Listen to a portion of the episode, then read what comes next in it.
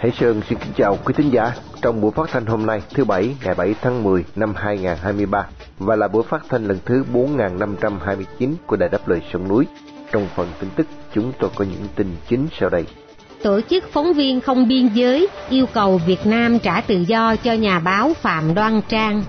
Cựu tù nhân lương tâm Nguyễn Viết Dũng tố bị tra tấn trước khi bị bắt và trong khi ở tù. Nghệ An, kỷ luật Chủ tịch Ủy ban Nhân dân huyện đề nghị xử lý nguyên giám đốc Sở Tài nguyên và Môi trường.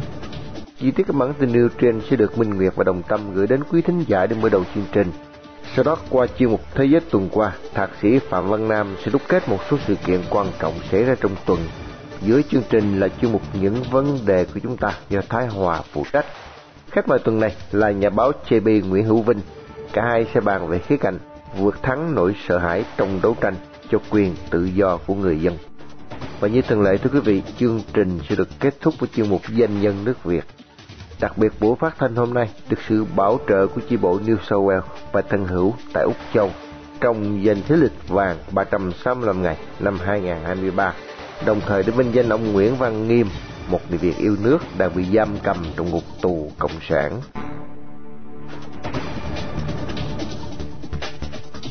Mở đầu chương trình, mời quý thính giả theo dõi phần tin tức sẽ được Minh Nguyệt và Đồng Tâm trình bày sau đây.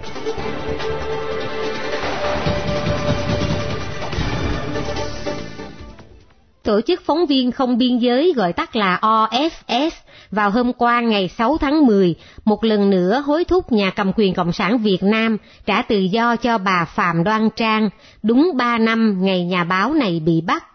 Bà Trang bị bắt ngày 6 tháng 10 năm 2020 tại Sài Gòn. Năm 2021, bà bị kết án 9 năm tù giam với cáo buộc tuyên truyền chống nhà nước.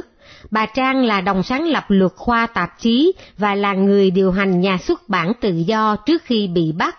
Phạm Đoan Trang cũng là tác giả của một số cuốn sách không được nhà nước cấp phép xuất bản như Cẩm nang nuôi tù, Chính trị bình dân, từ trên mạng xuống đường vân vân.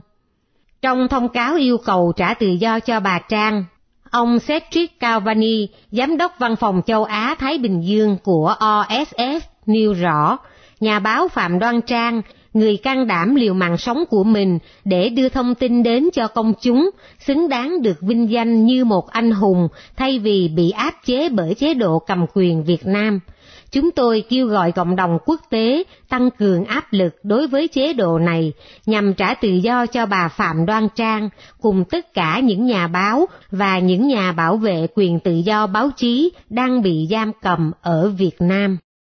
Cựu tù nhân lương tâm Nguyễn Viết Dũng còn gọi là Dũng Phi Hổ, người vừa mãn hạn tù cuối tháng 9 cho biết, anh bị đánh đập giả mang trước khi bị bắt và bị tra tấn, ngược đãi trong suốt thời gian ở tù. Anh Nguyễn Viết Dũng kể lại sự kiện kinh hoàng xảy ra vào năm 2016, trước khi bị bắt khoảng 3 tháng, đã hai lần bị công an Thành Hồ và công an Nghệ An đánh đập, tra tấn giả mang. Sự tàn ác của công an Cộng sản đối với anh trong thời điểm đó đã khiến dư luận phẫn nộ. Nguyễn Viết Dũng bị bắt ngày 27 tháng 9 năm 2017 và bị kết án 7 năm tù giam, 5 năm quản chế trong phiên sơ thẩm diễn ra ngày 12 tháng 4 2018.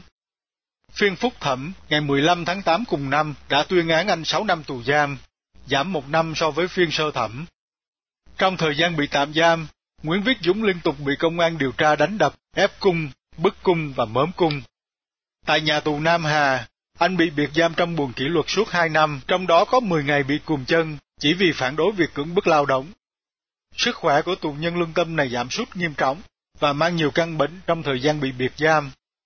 Ngoài ra, bác sĩ chẩn đoán sai bệnh, dẫn đến điều trị và uống sai thuốc, nên không những bệnh cũ không thuyên giảm mà còn mắc thêm bệnh mới. Nguyễn Viết Dũng sinh năm 1986 và đã trải qua hai lần tù. Anh bị bắt lần đầu vào năm 2015 và bị kết án một năm tù giam vì biểu tình bảo vệ cây xanh tại Hà Nội. Trước khi tham gia các hoạt động nhân quyền, anh là một trong những học sinh sinh viên học giỏi nổi tiếng của tỉnh Nghệ An. Vào ngày hôm qua, ngày 6 tháng 10, truyền thông lệ đảng loan tin về kết luận của Ủy ban Kiểm tra tỉnh Nghệ An thi hành kỷ luật đối với Chủ tịch Ủy ban Nhân dân huyện Nghĩa Đàn và đề nghị xử lý theo thẩm quyền nguyên giám đốc Sở Tài nguyên Môi trường. ông Võ Tiến Sĩ, Chủ tịch Ủy ban Nhân dân huyện Nghĩa Đàn, bị thi hành kỷ luật bằng cái gọi là khiển trách, với lý do đã để một số cán bộ thuộc thẩm quyền quản lý suy thoái về tư tưởng chính trị, đạo đức lối sống, vi phạm các quy định trong công tác quản lý nhà nước về đất đai. Ủy ban Kiểm tra tỉnh ủy Nghệ An cũng đã đề nghị Ban Thường vụ tỉnh ủy Nghệ An xem xét, xử lý theo thẩm quyền với ông Võ Duy Việt, nguyên Giám đốc Sở Tài nguyên và Môi trường, theo kết luận của Ban Thường vụ tỉnh ủy Nghệ An. Ủy ban kiểm tra cho rằng với chức trách là bí thư đảng ủy, giám đốc sở tài nguyên và môi trường, ông Võ Duy Việt phải chịu trách nhiệm của người đứng đầu về những khuyết điểm, vi phạm của sở trong công tác quản lý khoáng sản và việc chấp hành chủ trương của đảng, pháp luật của nhà nước về quy hoạch, cấp phép, khai thác khoáng sản giai đoạn 2017-2020.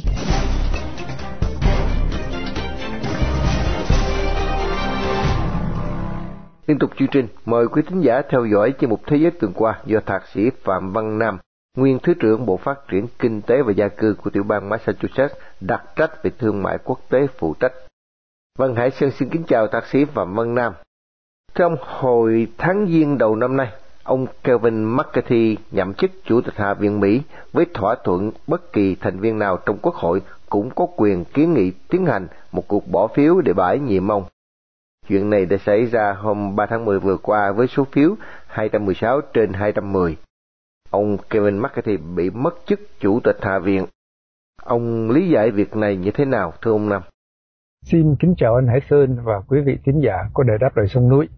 À, thưa anh Hải Sơn và thưa quý vị, cả hai đảng Cộng Hòa lẫn Dân Chủ đều có một thành phần thiểu số rất là cực đoan. Bên đảng Dân Chủ, chúng ta thường nghe đến bốn bà nữ dân biểu có khuynh hướng cấp tiến rất cực đoan, không bao giờ muốn thỏa hiệp làm việc với bất cứ một nhóm nào khác.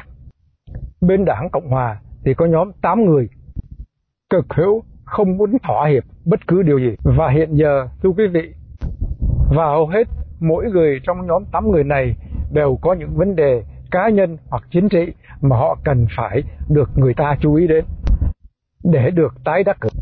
Thêm vào đó, có những sự hiềm khích cá nhân giữa ông cựu chủ tịch Hạ viện Hoa Kỳ Kevin McCarthy và ông dân biểu từ Florida Matt Gaetz, người lãnh tụ của nhóm 8 người này, đã thúc đẩy ông Matt Gaetz bằng mọi cách truất phế ông Kevin McCarthy.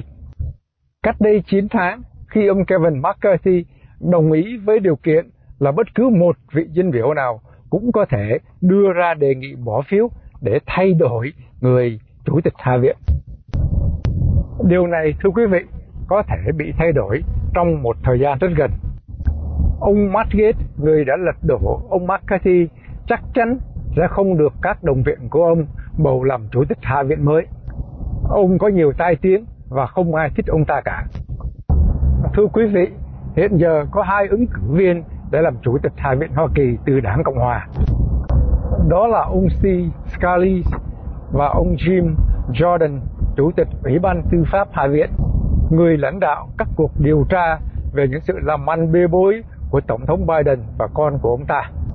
Vào thứ tư tuần tới, thưa quý vị, bên đảng Cộng Hòa sẽ có một cuộc họp chính thức tại Hạ viện để đề cử người ra thay thế ông Kevin McCarthy.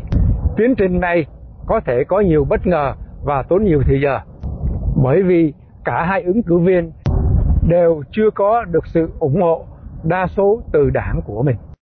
Vâng, trong một diễn biến khác, hôm thứ Hai, các lực lượng quân đội của Phi Lực Tân, Anh Quốc, Gia Nã Đại, Nhật Bản và Hoa Kỳ đã bắt đầu cuộc tập trận hải quân chung kéo dài hai tuần ở vùng biển Philippines như một màn biểu dương lực lượng trong bối cảnh căng thẳng khu vực đang gia tăng.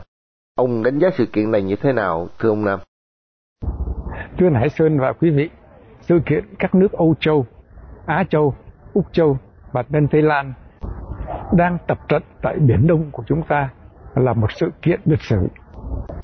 Thông thường, thưa quý vị, các cuộc tập trận diễn ra giữa các liên minh quân sự hoặc các quốc gia rất là gần gũi với nhau để chuẩn bị nếu có chuyện gì thì sự phối hợp quân sự sẽ được suôn sẻ để đương đầu với một kẻ thù chung. Thế thì thưa quý vị, đối với Anh, Pháp, Mỹ, Nhật, Phi Luật Tân, Úc, Tân Tây Lan và Nam Dương, kẻ thù chung đó là ai? Kẻ thù chung của họ đó chính là Trung Cộng. Như chúng tôi đã có dịp thưa, thế giới hiện nay càng ngày càng hiểu rõ hơn những toan tính nguy hiểm độc địa của Tập Cận Bình và Đảng Cộng sản Trung Quốc. Giả tâm của Trung Cộng tại vùng Biển Đông đã hiện rất rõ. Trung Cộng một mặt đang dùng chính sách tầm ăn dâu, dần dà lấn chiếm biển đảo của các nước lân cận, đồng thời đe dọa đường hàng hải của thế giới. Vì vậy, các liên minh quân sự, kinh tế để chống lại sự bành trướng của tàu càng ngày càng có nhiều, càng ngày càng vững mạnh. Cuộc tập trận tại Biển Đông giữa các nước này có một mục đích rất là rõ ràng là gửi một thông điệp cho Tập Cận Bình và Trung Cộng. Chúng tôi sẵn sàng chống lại những âm mưu thôn tính của ông. Điều đáng buồn cho người Việt Nam của chúng ta, thưa quý vị, là Việt Nam, một quốc gia đang bị đe dọa bởi Trung Cộng nhiều nhất, lại chẳng thấy đâu. Im hơi lặng tiếng. Nếu nhà lãnh đạo Hà Nội không biết nắm lấy cơ hội thế giới đang chống tàu để thoát trung, thì đó sẽ là một đại họa cho nhiều thế hệ của con người Việt Nam. Vâng, ngoài hai sự kiện về nêu, ông Nam thấy có còn sự kiện nào đáng nói nữa, thưa ông Nam? Thưa anh Hải Sơn và quý vị, một sự kiện rất đáng được chú ý trong tuần này, đó là Giải Nobel Hòa bình Thế giới năm 2023. Năm nay, Giải Nobel Hòa bình Thế giới đã trao cho một người đấu tranh cho nhân quyền, đặc biệt là nữ quyền, quyền của người phụ nữ tại Iran. Một tù nhân lương tâm, bà najee Mohammadi. Bà đã bị nhà cầm quyền Iran kết án hơn 30 năm tù về tội tranh đấu chống sự áp bức của phụ nữ, tranh đấu cho nhân quyền và tự do của tất cả mọi người. Bà đã bị bắt 13 lần, kết tội 5 lần, kết án 31 năm tù và đã bị đánh 154 roi. Theo chỗ chúng tôi biết thưa quý vị, năm nay đã có 351 đề cử viên và một trong những người được đề cử đó là bà Phạm Đoan Trang hiện giờ đang bị nhà Cộng sản cầm tù. Bà Mohammadi là tù nhân thứ năm được giải hòa bình trong khi đang bị cầm tù. Thưa quý vị, chồng của bà, ông Taghi Ramani, cũng là một nhà đấu tranh cho dân chủ và tự do tại Iran. Ông đã bị tù tội nhiều năm và sau khi mãn hạn tù đã sống lưu vong tại Paris. Thưa quý vị, năm ngoái khi bà Mohammadi được thả ra khỏi tù trong một thời gian ngắn để chữa bệnh, năm ngoái bà đã ấn hành một quyển sách tra tấn trắng nói về chính sách biệt giam như là một hành động tra tấn của chính phủ Iran. Bà viết họ sẽ tiếp tục bỏ tù tôi, nhưng tôi sẽ không bao giờ ngưng tranh đấu cho đến khi nhân quyền và công lý có mặt trên quê hương tôi. Chúng tôi xin được chúc mừng bà và xin được vinh danh tất cả những người đang tranh đấu cho nhân quyền và tự do dân chủ tại Việt Nam. Vâng, rất cảm ơn thạc sĩ Phạm Văn Nam đã dành thời giờ đúc kết một số diễn biến nóng nhất trong tuần qua để gửi đến thính giả đáp lời sông núi. Mong được gặp lại tuần sau cũng trên chuyên mục này. Xin kính chào ông ạ. Một cánh tay đưa lên, hàng ngàn cánh tay đưa lên, hàng ba cánh tay đưa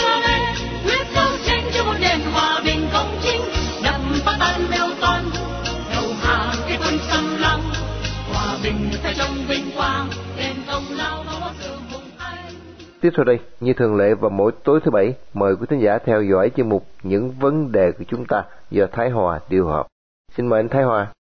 Kính thưa quý thính giả Đài Đáp Lời Sông Núi, trong chế độ độc tài Cộng sản Việt Nam, một chế độ nắm được quyền lực nhờ cướp được chính quyền từ chính phủ Trần Trọng Kim, một chính quyền đã được độc lập và hợp pháp do cựu Hoàng Bảo Đại thành lập từ năm 1945. Chế độ độc tài này đã tồn tại được nhờ khủng bố, nhờ đàn áp mọi tiếng nói của người dân và nhất là nhờ tàu cộng chống lưng để tồn tại được. Rất nhiều người yêu nước đã can đảm lên tiếng để bênh vực quyền tự do của người dân, nhưng đều bị chế độ độc tài này khủng bố hoặc bỏ tù. Một trong những người can đảm đó là ông JB Nguyễn Đức Vinh mà chúng tôi có dịp tiếp xúc với ông qua chuyên mục Những vấn đề của chúng ta hôm nay. Kính mời quý thính giả theo dõi. Trước hết xin kính chào anh JB Nguyễn Lưu Vinh, rất hân hạnh được anh đến với quý thính giả của đài Đáp Đời Sông Núi hôm nay. À, vâng, kính chào anh Thái Hòa và uh, kính chào quý thính giả của đài Đáp Lời Sông Núi. Tôi là JB Nguyễn Hữu Vinh, là nhà báo tự do. Thưa anh JB Nguyễn Hữu Vinh, tôi thấy khá nhiều người cảm phục anh là một người đấu tranh không chỉ can cường mà còn đầy trí tuệ cho các quyền tự do của người dân Việt Nam đang bị nhà cầm quyền đàn áp bằng đủ mọi hình thức khủng bố, nào là theo dõi, sách nhiễu, khám xét nhà, nào là mời đến đồn công an để họ thẩm vấn. Nhiều người còn bị đánh đập để phải nhận những tội mà mình không hề làm. Có những người bị đánh đến chết rồi bị công an thông báo là tự tử. Nhiều người bị tù với những bản án rất là nặng nề. Biết bao người vì lương tâm thúc đẩy cũng muốn lên tiếng đấu tranh, nhưng họ lại sợ những cái phiền phức, những nguy hiểm xảy đến cho mình, cho gia đình mình nên đành phải câm lặng. Nhưng qua những bài viết, những video YouTube, chúng tôi nhận thấy anh từng tỏ ra là một người đấu tranh rất là can đảm, khiến chúng tôi vô cùng cảm phục. Vậy trước hết, xin hỏi anh, bộ anh không sợ những điều mà biết bao người khác sợ đến nỗi họ không dám lên tiếng hay sao thưa anh? Dạ thưa anh Thái Hòa, và thưa quý vị khán giả, thực ra thì à, cái nỗi sợ hãi là một cái phản xạ, cái phản ứng tự nhiên của con người mà tạo hóa sinh ra cho họ để mà người ta tự bảo vệ mình. Nói rằng một con người mà không biết sợ thì có lẽ đấy là gỗ đá chứ không phải là con người. Đa con người sinh ra thì biết sợ bởi vì cái nỗi sợ hãi nó không phải là chủ quan mà nó hoàn toàn khách quan Chẳng khi mình đi qua một cái nghĩa, địa nghĩa trang ban đêm mà mình sợ ma thì tự nhiên tóc cái nó dựng lên là ôi to toát kiểu như vậy. Thì con người ta sinh ra là có những nỗi sợ hãi nó đi kèm điều đó cũng hẳn nhiên thôi. Tuy nhiên là một con người mà sống trong một cái chế độ cộng sản thì ngày xưa tôi từng cũng rất là sợ hãi chứ không phải là không. Tôi sợ hãi từ khi mà tôi dắt cái xe ra đường mà nhìn thấy cái thằng cảnh sát giao thông là tôi có cảm giác rằng là có thể nó bắt mình bất cứ lúc nào. Rồi là có thể nó đánh mình bất cứ lúc nào. Rồi là một cái mà lan truyền ở trong cái dân gian là có đã vào tay công an là nó đánh, nó đập, rồi là nó đủ mọi trò, rồi là nó hành hạ đủ mọi thứ và trong cái chế độ cộng sản thì luôn luôn người dân phải quan niệm rằng là công an thì có quyền đánh người và nó đánh vô tội và nó đánh khi nào là nó thích thì thôi mà nó không trả tội vạ gì. Đó là điều thứ nhất. Điều thứ hai nữa là đã là người dân mà đi bắt vào công an thì phải có cái tội gì đó nó mới bắt. Đấy là cái tư duy nó quen như vậy. Và thì xưa tôi cũng sống trong cái nỗi sợ hãi như vậy một thời gian rất là dài. Rồi đến cái lúc nào đó, đến một cái lúc tôi mới thấy rằng tại sao mình lại cứ phải sợ hãi một cái điều nó vô lý như vậy và mình phải biết được là tại sao mình lại bị sợ hãi như vậy. Rồi là tại sao mình dắt xe ra đường mà nhìn thấy cảnh sát giao thông mà nó không thổi mình lại, nó không chấn lột tiền mình thì mình lại cảm ơn nó lắm rồi nên nó nghĩa là tại sao thì dần dần tôi mới tìm hiểu một cái điều rằng là xã hội thì nó có những quy luật có những nguyên tắc và nó có những cái quy định khi đó làm điều của nó mình làm điều của mình đúng quy định pháp luật thì dần dần dần dần mọi cái nỗi sợ hãi nó mất đi khi mình làm chủ được cái tình thế khi mình nắm được vững chắc quy luật thưa anh là tôi nhớ là lần đầu tiên công an hà nội gọi tôi lên vì dịch bệnh việt nam 2007 về binh vực cái tòa công sứ với lại giáo sư thái hà thì lần đầu tiên tôi cũng làm cái nỗi sợ hãi kinh khủng nỗi sợ hãi nó không nói được nên lời nó không uh, diễn tả được phần lời mà nó cũng không hiện hình một cách cụ thể nhưng mà tôi chỉ biết rằng là đêm đó tôi ngủ không được tôi nằm đến khoảng hai ba giờ sáng ngủ không được Thế khi đó thì tôi ở cái phòng làm việc thì vợ tôi lên thì tôi chưa ngủ còn thấy được tập thì ở trên bàn. Sáng mai tám giờ làm việc với công an thì vợ tôi bảo anh sao không ngủ đi một lúc để rồi sáng dậy mà còn làm việc với công an. Tôi bảo là tôi chả hiểu tại sao mà tôi nằm không ngủ được người nó cứ cứng đơ như vậy. Thì vợ tôi bảo thôi dậy ngồi lại ta nói chuyện một lúc về cái câu chuyện này. Thì ờ, sau đó thì vợ tôi bảo là anh để dẫn thân con đường này thì phải chấp nhận, không chỉ đó là bắt bớ không chỉ có là các hỏi là tù đầy, thậm chí nhiều khi mất cả mạng sống của mình. Duy chỉ có một cái điều rằng là điều anh mà không phải lo lắng về gia đình, về xã hội, về này khác. Thì điều đó, khi anh bị bắt chẳng hạn, thì anh chấp nhận điều đó, không phải lo những việc ở ngoài. Mà điều cần thiết quan trọng nhất đối với anh ấy là làm sao đó để mà không có lời nói, không có hành động, không có những cử chỉ mà ảnh hưởng đến cái việc chung, rồi ảnh hưởng đến giáo hội và đến đất nước thế là được còn ở ngoài này mọi việc nếu như anh đi bắt thì mọi việc anh không phải lo. Có thế là tự nhiên tôi cảm thấy rất nhẹ nhàng và bắt đầu từ đó tôi bước vào cuộc ờ, chiến đấu bằng trí lực bằng các thứ với công an Hà Nội. Và dần dần tôi thấy tôi trưởng thành lên và tôi mất dần cái nỗi sợ hãi đó đi rồi. Chỉ còn nỗi sợ hãi thì ai cũng có vậy Như vậy đó, tức là sở dĩ mà anh vượt thắng được sợ hãi đó là nhờ sự động viên của bà xã anh. Khi anh nhận thức được chính cái lương tâm của mình nó đòi buộc và sự ủng hộ của người vợ mình làm cho mình vượt thắng được nỗi sợ hãi, phải không anh? Đấy đó một là một phần. Phần thứ hai nữa là mình chính là con người thì từ dần dần mình biết được rằng là trong xã hội nào nó cũng có những quy luật, nó cũng có những luật lệ, nó có kể cả xã hội cộng sản, nó cũng đặt ra những luật lệ của nó cũng chặt chẽ. Cũng có những khi là nó chặt chẽ chỉ có nó có thực hiện được điều đó không thôi. Chẳng hạn nó quy định người dân có quyền nào bên kia nhưng nó không cho người dân làm đó bằng những cách khác. Rồi là đối xử người dân như thế nào thế kia này càng nó có quy định thì nó cũng làm như vậy thì cái chính là vì đa số rất nhiều người dân là không biết, họ không biết là cái quyền của mình có quyền như vậy để đảm bảo yêu cầu quyền đó nó được thực hiện. Do đó khi mà nắm được những cái như vậy rồi thì khi mà tôi tiếp xúc và tôi làm việc với cảnh sát, kể cả cảnh sát tôi ngoài đường, cũng như an ninh ở trong các cái sở công an ở bộ công an chẳng hạn, thì tôi yêu cầu là họ đúng trách nhiệm vào và tôi đúng chức trách công dân của tôi. Nếu đúng như thế thì ta làm việc và không đúng như thế tôi từ chối làm việc. Và tôi bất chấp bởi vì vào tay công an thì có thể là nó muốn làm trò gì cũng được tuy nhiên rằng là những cái điều không chỉ làm với những người dân đen mà không biết về luật lệ với những người mà họ muốn làm gì thì làm mà người ta không bị phản ứng. Chứ còn với những người người ta biết về nguyên tắc về, về luật lệ này khác thì cái điều đó cũng khiến cho họ chừng bước trong cái vấn đề là tàn bạo của mình.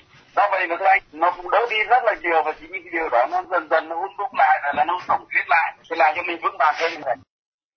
Kính thưa quý thính giả, quý vị đang theo dõi cuộc đàm thoại của chúng tôi với nhà báo JB Nguyễn Đức Vinh. Cuộc đàm thoại còn dài nhưng thì giờ có hạn, chúng tôi xin tạm ngừng nơi đây. Xin hẹn gặp lại quý vị trong chuyên mục những vấn đề của chúng ta vào tuần sau với nhà báo JB Nguyễn Đức Vinh về việc vượt thắng nỗi sợ trong đấu tranh cho quyền tự do của người dân Việt Nam. Đài phát thanh đáp lời sông núi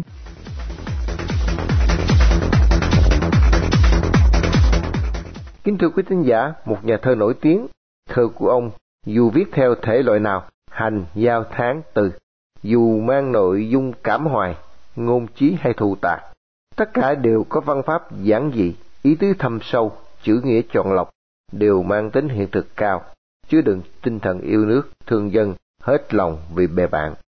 Qua chương mục danh nhân nước Việt tuần này, chúng tôi xin gửi đến quý thính giả bài Tùng Thiện Vương của Việt Thái qua giọng đọc của Minh Nguyệt để kết thúc chương trình phát thanh tối hôm nay.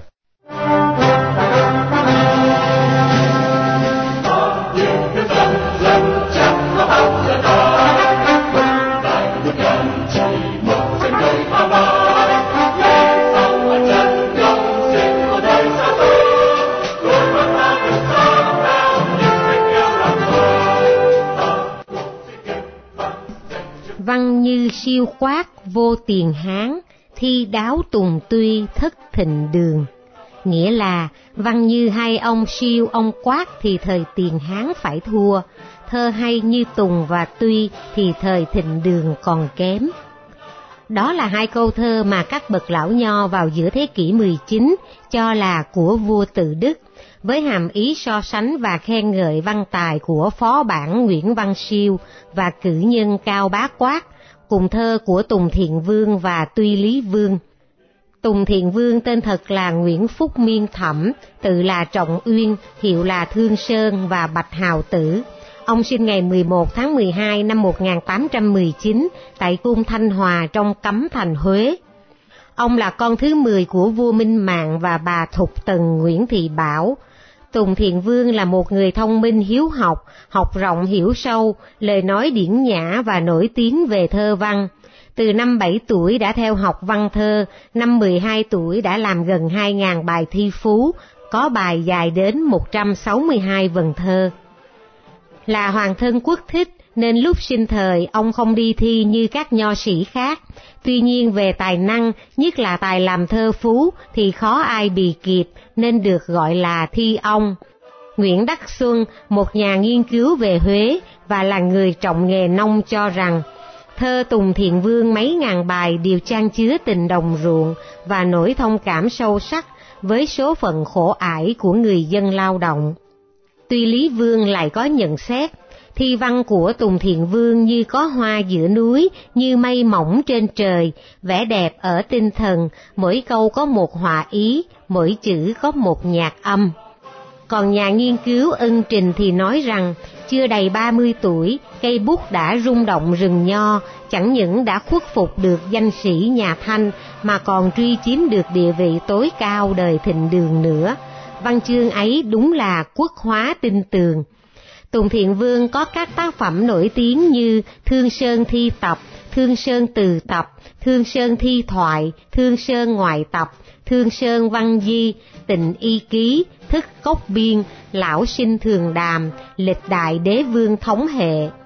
Những trước tác của ông đều được khắc in bằng mộc bản. Hiện nay tại phủ thờ Tùng Thiện Vương còn lưu giữ gần một ngàn mộc bản khắc in các tác phẩm của thi ông được hậu duệ của ông xem là vật gia bảo, giữ gìn cẩn trọng.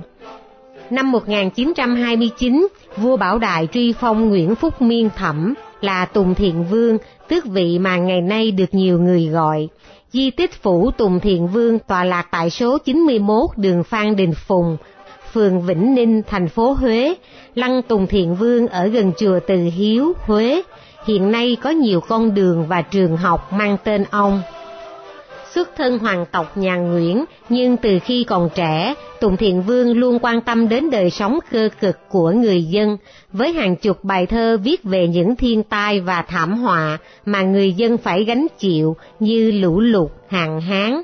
Thậm chí là tai họa hổ về làng giết thú cắn người, chẳng hạn như trong bài thơ Nam Định Hải Vật nói về thảm họa sóng thần. Vì đâu nước biển tràn lên để dân ven biển chết chìm trên khô, muôn nhà sóng bạc cuốn xô, lửa ma tan giữa mịt mù khí âm. Nhưng không chỉ có lòng thương dân, Tùng Thiện Vương còn đau lòng trước sự xâm lăng của quân Pháp khi cả triều đình tỏ ra bất lực trong bối cảnh nước mất nhà tan. Bọn Hồ thực hiện mưu ma, các quan tướng sói thật là phụ ơn hay lòng đau cầm nước mắt, muốn nói chẳng thành lời, khen ngụy giáng hòa nghị, bằng như vậy rất sai. Và ông đã tỏ ra thất vọng khi vua tự đức chấp nhận nghị hòa với quân Pháp. Nhà vua đã muốn hòa cùng giặc, còn thuyết làm chi việc phục thù. Hai câu thơ này đã cho thấy trước khi có vua Hàm Nghi và Duy Tân, hoàng tộc nhà Nguyễn đã sản sinh ra những người có tấm lòng, luôn trăn trở trước vận mệnh của đất nước và hạnh phúc của người dân.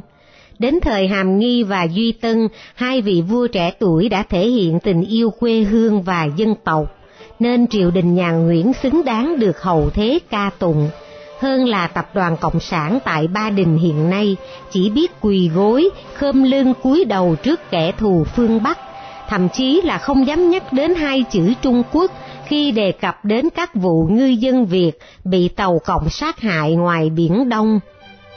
Rất tiếc, Tùng Thiện Vương chỉ là một thi sĩ nên chỉ biết gửi niềm uất hận của mình vào các câu thơ chứ không được kế thừa ngai vàng để thực hiện các hoài bão của mình. Nhưng ít ra thì ông cũng được lưu danh trong sử Việt, không chỉ vì văn tài mà còn là một người biết đau lòng trước nỗi cơ cực của người dân và nỗi nhục mất nước.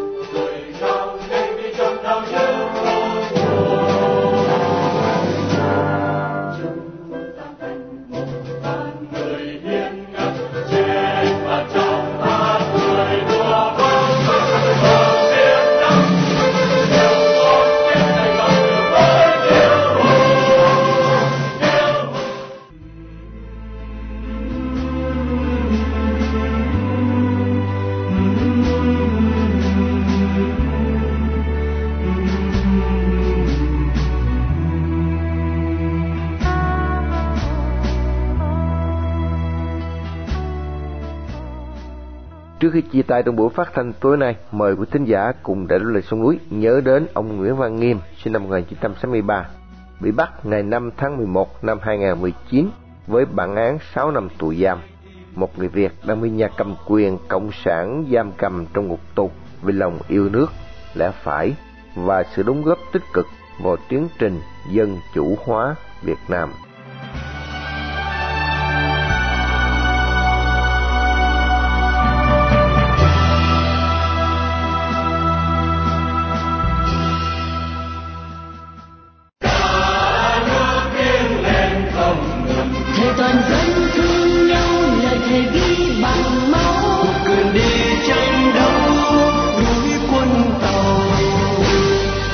Chương trình phát thanh đáp lời sông núi hôm nay đến đây là chấm dứt. Hẹn gặp lại quý thính giả trong chương trình tối mai vào lúc 7 giờ 30. Mọi ý kiến và thắc mắc xin liên lạc với ban biên tập của Đài Phát thanh Đáp lời sông núi tại địa chỉ liên lạc chấm đáp lời sông núi viết tắt a gmail.com hoặc địa chỉ tại Hoa Kỳ Radio Đáp lời sông núi PO Box 612882 San Jose, California 95161 điện thoại 408 663 9860 Cảm ơn quý thính giả đã theo dõi chương trình. Chúc quý vị một đêm thật bình an. Xin mến chào, tạm biệt.